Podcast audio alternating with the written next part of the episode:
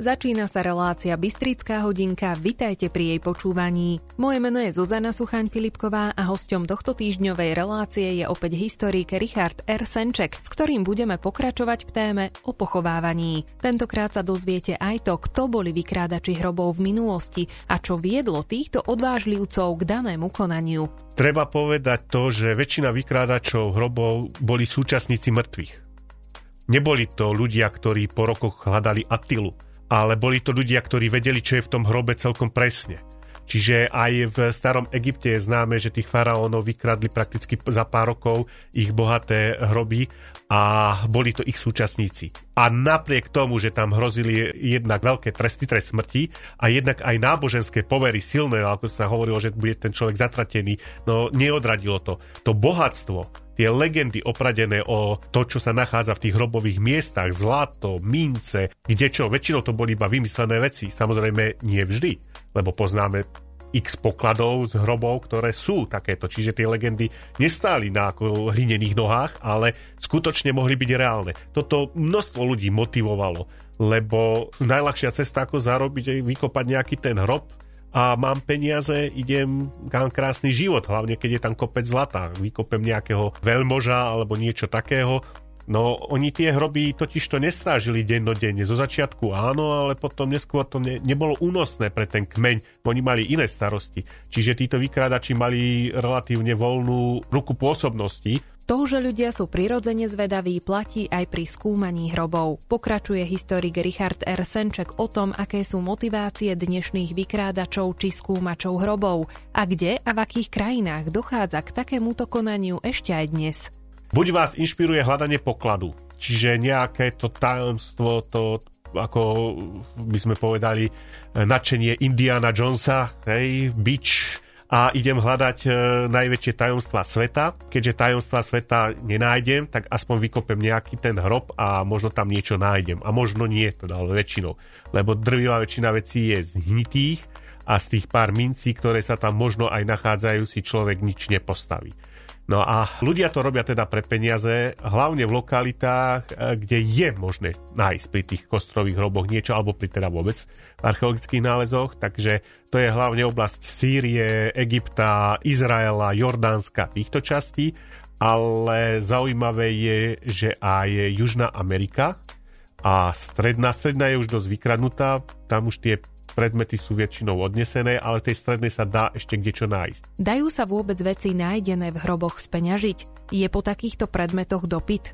Umelecký trh s takýmito vecami je v súčasnosti veľmi lukratívny a tieto veci sú veľmi cenené a hoď polícia robí ako čo môže, snaží sa, nie je to jednoduché, tak ako sa polícia a napríklad UNESCO, ktoré sa snaží chrániť tieto pamiatky, tak sa snaží odhaľovať týchto ľudí, tak tí sú čím ďalej prefíkanejší. Ale motivácia je stále tá istá. Peniaze a bohatstvo. Po pesničke budeme pokračovať na tému pochovávanie s historikom Richardom Ersenčekom.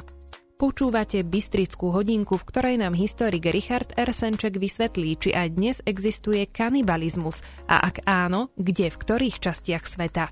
Áno, všade, aj u nás. Kanibalizmus je jedna z bežných foriem kultúry, lenže e, my si pod ním zvyčajne predstavujeme, že sa človek zje, alebo, alebo že proste ľudské telo je predmetom bežného pokrmu. To aj v minulosti bolo ojedinele. Nie, že by to nebolo, ale bolo ojedinele. A dnes sa s ním stretávame aj v civilizovaných krajinách, avšak už to považujeme teda naozaj za nejakú úchylnú vec, ale sú ľudia proste, ktorí sa žiaľ takto prejavujú a aj na Slovensku máme takýto prípad. A zo sveta si je to teda pomerne častý prípad, že niektorí ľudia zabíjajú len preto, aby ochutnali ľudské meso, vyrábali z nich potraviny, rozdávali aj nič netušiacim ľuďom, ktorí teda môžu takýmto spôsobom sa stať kanibalmi, ani o tom nevedia. Neviem, či mi to potvrdíte, pán Senček, ale počula som, že aj mesto pod Urpínom ukrýva vo svojom blízkom okolí miesto, ktoré sa spája s kanibalizmom. Nad Banskou Bystricou je jaskyňa Netopierska, kde sa našli pozostatky, ktoré javili stopy po vampirizme a kanibalizme. To znamená, že tí predkovia, ktorí tam žili, pravdepodobne obetovali nejakého mŕtvého a teda ho rituálne akože zjedli. Zvyčajne sa ten, povedzme, nepriateľ spálil a z popola sa vyrobil napríklad nápoj nejaký. Alebo niekedy sa iba využila jeho lepka ako pohár a takéto formy, nebolo to vždy také, ako, alebo teda väčšinou to nebolo také, že by ho normálne zjedli. Samozrejme, že existovalo aj takéto zjedenie, je to vždy, alebo vo väčšine prípadov spojené s rituálom moci. Totiž to sa verilo a aj vlastne sa verí v tých národoch, ktoré to praktizujú, že moc zabitého prechádza na toho, ktorý ho zabil. Sila, vedomie, myslenie, skúsenosti, podľa toho, ako ten národ mal vyvinutú tú náboženskú kultúru, ako vlastne akým mýtom veril. Aj po hudobnej prestávke pokračujeme s mojím dnešným hostom, historikom Richardom Ersenčekom o tom, že kanibalizmus existoval už v dávnej minulosti, nevynímajúc zvieraciu ríšu. Kanibalizmus je pomerne častá forma hlavne pri starších kultúrach, ale nedávno som napríklad zhliadol veľmi zaujímavý film, kde sa venovali skupinám šimpanzov, ktoré ako kmeň napadli iný druh šimpanzov a v rámci toho súboja jeden z tých kmeňov vyhral a zabil jedného z týchto protivníkov. Celý ten kmeň sa okolo tej mŕtvoli sústredil, mm-hmm. ho tam dorazili kameňom a potom ho rozpárali a všetci si namáčali do toho tie ruky a vylizovali krv a vnútornosti.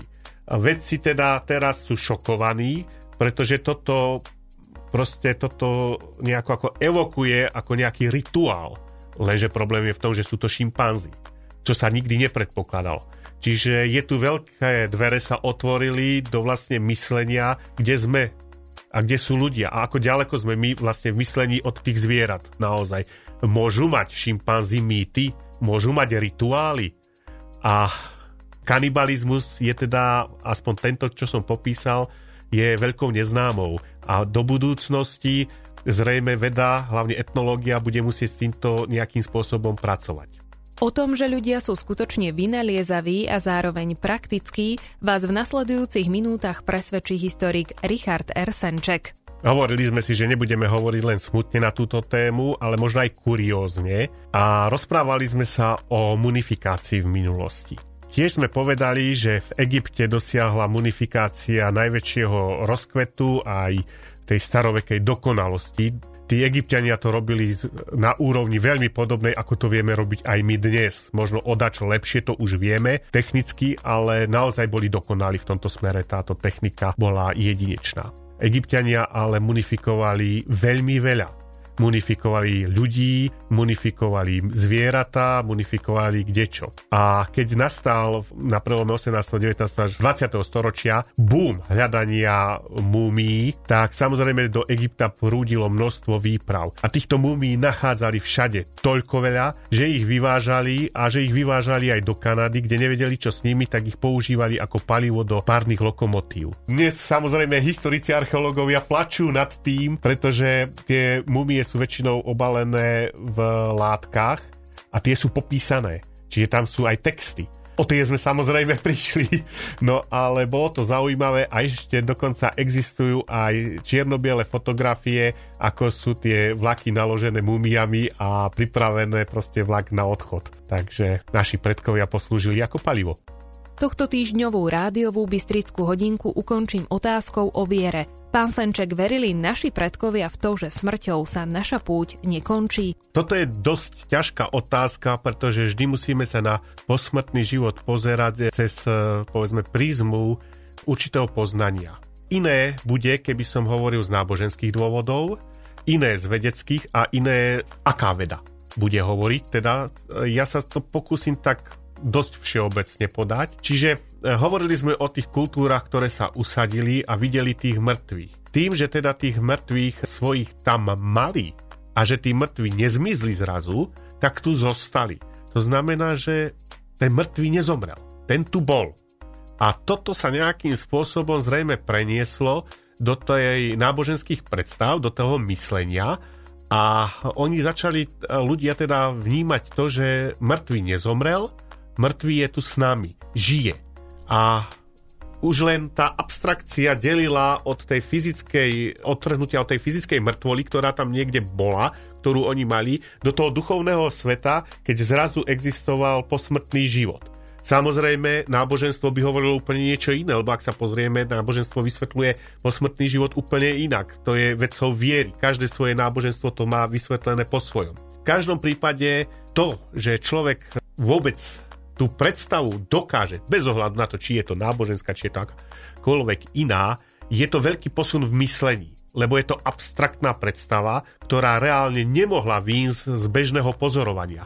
Čiže je to kultúrne povedomie, ktoré človeka určitom štádiu vývoja posunulo dopredu. Pán Senček, ďakujem za vašu návštevu štúdia BBFM rádia a za vaše opäť veľmi pútavé rozprávanie. Ďakujem pekne, do počutia, teším sa opäť. Moje meno je Zuzana Sucháň Filipková, ďakujem za pozornosť, do počutia.